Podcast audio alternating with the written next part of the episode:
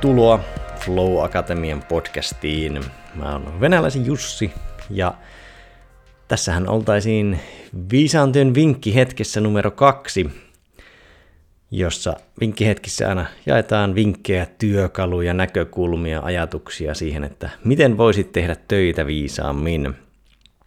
Ja tämän kerran teemana tehokkain työ syntyy rentoudesta. Mä tuossa ilta pari sitten mietin, että mikä olisi sopiva otsikko ja mietin, että olisiko se, että rentous on olennainen tekijä viisaassa työssä ja vastaavia otsikoita, mutta sitten rupesin miettimään, että mihin sillä rentoudella päästään ja sitten tuli sellainen oivallus, että tehokkuus ja rentous ei välttämättä ole asioita, jotka ihmiset aina sovittaa samaan lauseeseen, niin se on mukavan herättelevä otsikko – avaan tuossa vielä rentoutta kohta vähän enemmän, mutta jos mietitään tehokkuutta niin, että miten saadaan pienimmällä inputilla se output aikaiseksi, mitä halutaan, tai pienimmillä resursseilla, ja avataan kohta tuota rentoutta lisää. Jakson tavoitteena auttaa sinua ymmärtämään ja reflektoimaan rentouden merkitystä viisaassa työssä – ja miksei elämässäkin, ja tarjota sulle ajattelumalleja ja työkaluja, miten sä voit edistää rentoutta sinun työssä.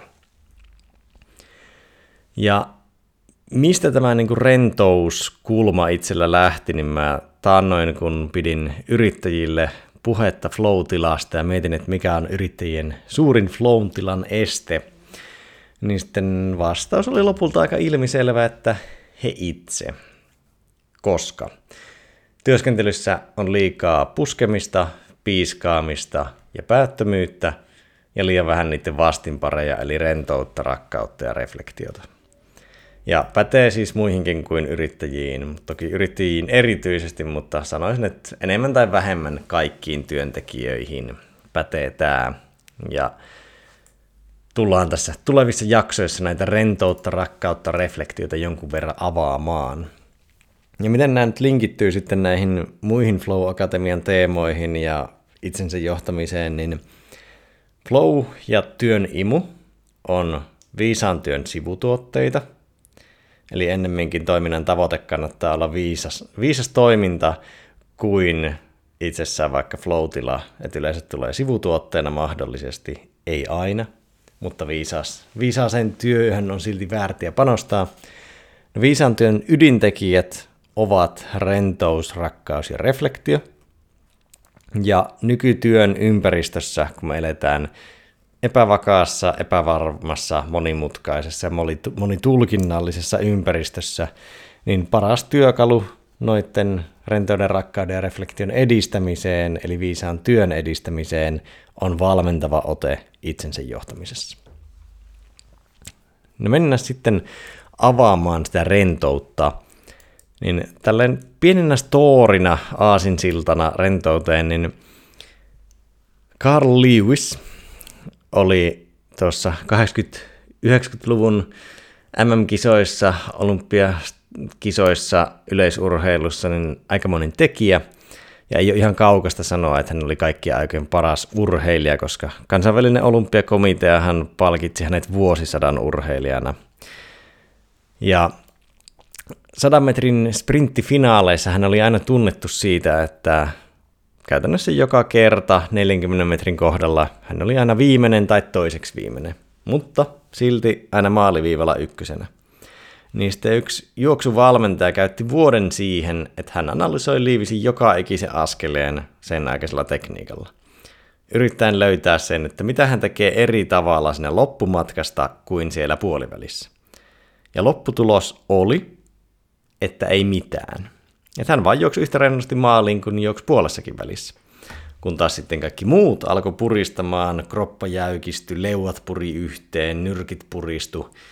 Ja tästä kehitettiin 85 prosentin sääntö, eli kun antaa urheilijalle ohjeen käyttää melkein maksimikapasiteettia, mutta ei aivan, niin silloin saa optimaalisimman suorituksen, koska sinne säilyy rentous mukana. Ja samaa voi soveltaa myös tietotyöhön, mutta kun kyse ei ole sprintistä, vaan enemmänkin maratonista tai jopa tuplamaratonista, kun mietitään normipituista työpäivää, niin on hyvä olla ehkä lähempänä niitä 70 prosentin tehoja. Ja te olette kaikki tavallaan, säkin oot työssä omalla juoksullasi, mutta kysymys kuuluu, että onko sinun vauhti sopiva suhteessa matkaan. Että kykenet sä tekemään töitä tarvittavalla rentoudella ja ponnistelemaan sopivasti. Tästä sitten aasinsiltana tuonne rentouteen ja sen määritelmään, niin minun mielestäni rentous on kykyä ponnistella juuri sopivasti. Oli kyseessä sitten voiman tai järjen käyttö. Ja nyt puhutaan rentoudesta tekemisessä, ei rentoudesta olemisessa. Ja rentous on paras lähtökohta lähes mihin tahansa. Usein jopa niin kuin, se ei ole niinkään este huippusuorituksille, vaan jopa edellytys niille huippusuorituksille. Et tuskin vaikka Jukka Jalonen on niin kuin ennen jääkiekkomatseja kopissa sanonut, että nyt kun jätkät purisette mailaa helvetin lujaa, niin hyvä tulee. Tuntuu, että vaikka urheilun tai taiteen parissa jotenkin ilmiselvää, että miksi tämä rentoutta kannattaa tavoitella, mutta sitten työnteossa ihmiset kummiskaan ei jotenkin osaa toteuttaa sitä tai niin jopa pelkää sitä rentoutta. Ja jotenkin pelätään, että mä jää jumiin siihen rentouteen, että mä en muutu laiskaksi. Mutta se on vaan, mä sanoisin karkeasti, että se johtuu siitä, että on vinoutunut mielikuva siitä, että mikä on tehokasta. Voisi sanoa, että jos sinun työyhteisössä tai sinun työssä ei ole varaa tehdä asioita rennosti, niin sitten nimenomaan ei ole varaa olla tekemättä rennosti. Vähän niin kuin ensiapuhenkilöstöllä on se, että mitä hätäisempi tilanne, niin sitä vähemmän on varaa hätiköidä. Ja mihin päätyy ilman rentoutta, niin resurssityperyyteen. Ei resurssiviisauteen, vaan resurssityperyyteen. Ja tätä rentouttahan voi miettiä kaikkien niin kuin hyvin monienkin esimerkkien kautta, että voit miettiä vaikka jotain, oli sitten politiikan, taiteen, urheilun, tieteen tekijä, jota sä arvostat. Niin usein näitä henkilöitä yhdistää eri alojen huipputekijöitä se, että ne pystyy tekemään sitä ammattimaista kovan tason suoritusta nimenomaan semmoisella sopivalla rentoudella. Että ne saa joko vaikka tuotua siihen sitä kautta persoonaa peliin, tai sitten ne pystyy näkemään sen kokonaisuuden paremmin, kun ne ei purista väkisin, tai sitten ne pystyy paremmin toimimaan flowssa. Monta elementtiä, miksi se rentous auttaa tekemistä. No sitten rentouden ydintekijöitä ovat sopiva ponnistelu, sopiva tila ja sopiva dynamiikka. Ja mitä ne tarkoittaa, niin sopiva ponnistelu, niin jos me yliponnistellaan, niin me kulutetaan meidän voimavarat loppuun, ja aliponnistelussa taas jää voimavaroja, mutta meidän toiminta ja tulokset jää vajaasti, vajaaksi. Ja mikä on sopivasti? Niin pienin määrä ponnistelua, joka tuottaa sulle sen halutun lopputuloksen. Eli niin sanotusti minimum effective dose. Niin sitten toinen ydintekijä, sopiva tila. Eli jos sä et ole sopivassa kehomielen tilassa tehtävään nähden, niin toimintaan syntyy kitkaa ja sitä katoaa rentous. Ja jos mietitään meidän kehon limbistä järjestelmää, mikä nyt ohjaa aika monia kehon toimintoja, mutta myös sitten vaikuttaa meidän motivaatioon, meidän tunteisiin, niin jos meidän limbinen järjestelmä on eri niin kuin epäsopivassa tilassa tehtävään, eli siinä on epäsuhtaa. Esimerkiksi me ollaan liian väsyneitä vaikkapa kuuntelemaan podcast-jaksoa rentoudesta, niin sitten syntyy limbistä kitkaa. Tai se voisi olla, että me ollaan vaikka ylivireessä tilassa, että ei vaan jaksa kuunnella näin rauhallista, stabiilia Jussin höpötystä täällä. Tarvitsisi jotain hektisempää, tarvii vaikka kovaa biittiä ja musaa kuunnella. Niin voidaan puhua limpisestä kitkasta. Ja olisi hyvä aina pystyä niin kuin sovittamaan sitä tilaa tehtävään. Kolmantena sopiva dynamiikka. Eli rentous syntyy kyvystä toimia sen tilanteen vaatimassa rytmissä ja sopivalla dynamiikalla. Et vähän niin kuin hyvä musiikki on sopiva dynaamista, niin samalla tavalla hyvä työntekokin on sopiva dynaamista. Ja pätee niin lyhyellä aikajänteellä kuin pitkällä aikajänteellä, että vaikkapa se voi niin kuin liittyä yksittäiseen hetkeen, että siinä sopivasti dynamiikkaa oli sitten vaikka esiintymistilanne, tai sitten pitkällä aikajänteellä siihen, että miten sä rytmität viikkoja, työpäiviä, jopa työvuotta, minkälaisia kausia siellä on. Ja dynamiikkaan liittyen, niin staattinen toiminta yleensä rikkoo rentouden. No jos mietitään näitä ydintekijöitä, niin näihin vähän tämmöisiä käytännön ajattelumalleja ja tipsejä. Mm, ponnistelun määrään viimeksi käsiteltiin viime jaksossa viime, niin kuin vi, viime viisaan työn vinkkihetkessä ajattelumalleja, eli käsiteltiin tämmöistä teollista, empaattista ja valmentavaa itsensä johtamista, niin viittaan niihin näillä, kun puhun teollisesta ja empaattisesta, niin teollisessa, teolliset ajattelumallit yleensä johtaa yliponnisteluun, niin jos se on haasteena, niin kannattaa miettiä pitkällä aikajänteellä sitä, että onko sinun työtahti kestävä Eli pystyisit sä jatkamaan nykyistä työtahtia ikuisesti ilman merkittävää hyvinvoinnista tinkimistä. Lyhyellä aikajänteellä on hyvä erota kiireestä. Ja kiire on vähän niin kuin semmoinen luonnonvoima kautta uskonto, josta, josta pidetään niin kuin, se on semmoinen työelämän uskonto, joka on semmoinen mystiikka meidän ympärillä, mutta hyvä erota siitä, lopettaa se sanankäyttö, puhua aidoista asioista – ei ole aikaa, on liikaa tekemistä, ettei tule väisteltyä jonnekin kiireen taakse, kun se kiire ei oikein tarkoita mitään, vähän liian epämääräinen. No sitten empaattiset ajattelumallit johtaa usein aliponnisteluun.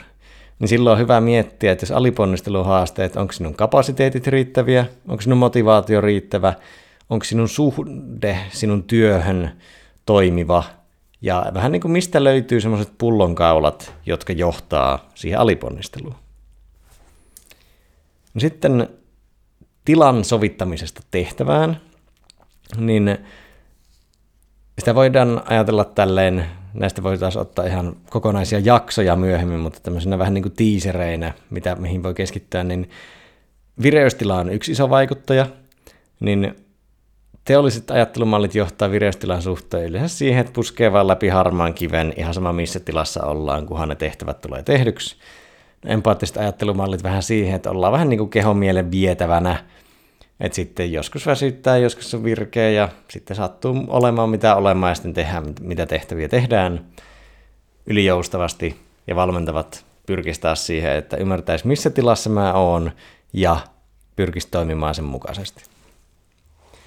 Ja vireystilaan voi vaikuttaa liikkeellä, hengityksellä, aistiärsykkeillä, muun muassa valaistusta, äänimaailma, tauotuksella ja sitten vedellä, ravinnolla, älylääkkeillä, kuten kofeiini, teaniini. Ja näistä, näistä ehkä sitten omaa jaksoa myöhemmin, niin ei tämä vinkkihetki venähdä liian pitkäksi. Ja toinen semmoinen iso kokonaisuus tilan sovittamisessa tehtävään on keskittyminen. Ja teolliset ajattelumallit usein johtaa siihen, että sä keskityt akuuttiin, empaattiset siihen, että sä keskityt mukavaan, ja valmentavat siihen, että sä keskityt olennaiseen. Ja lopultahan huomio on meidän kaikkein tärkein resurssi. Ja miten me kohdistetaan meidän huomiota, eli investoidaan meidän huomiota, niin se määrittää meidän työn ja elämän laadun. Tietyllä tavalla pääoman kasvun tai sen investoinnin takaisin maksun, että mihin me keskitetään huomiota, niin se tavallaan maksaa jossain muodossa itseään takaisin, jos maksaa.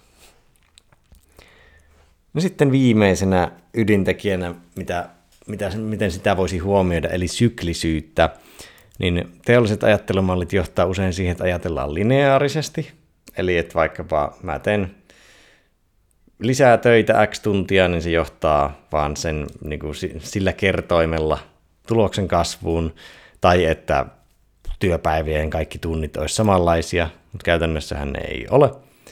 No empaattisissa taas ymmärretään syklisyyttä, mutta ollaan tuuliajolla, ja valmentavissa ymmärretään syklisyyttä ja toimitaan sen myötäisesti.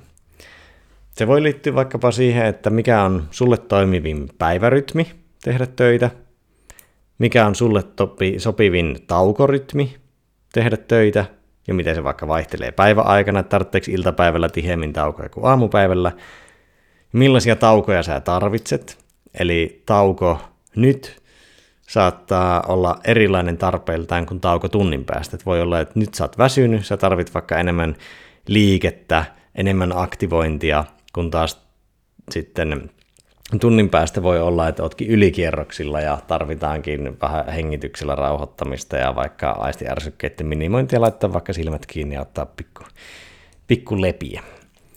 Ja sitten viimeisenä niin miettii sitä, että mikä on niin sopiva määrä vaihtelua, että kun semmoinen tietty staattisuus, rutiiniomaisuus voi rikkoa sitä rentoutta, niin mikä on sopiva määrä vaihtelua. Ei liikaa vaihtelua, ettei se rytmi mene ihan sekaisin, mutta semmoinen sopiva määrä vaihtelua, että saa pidettyä semmoisen hyvän rytmin siinä päivässä.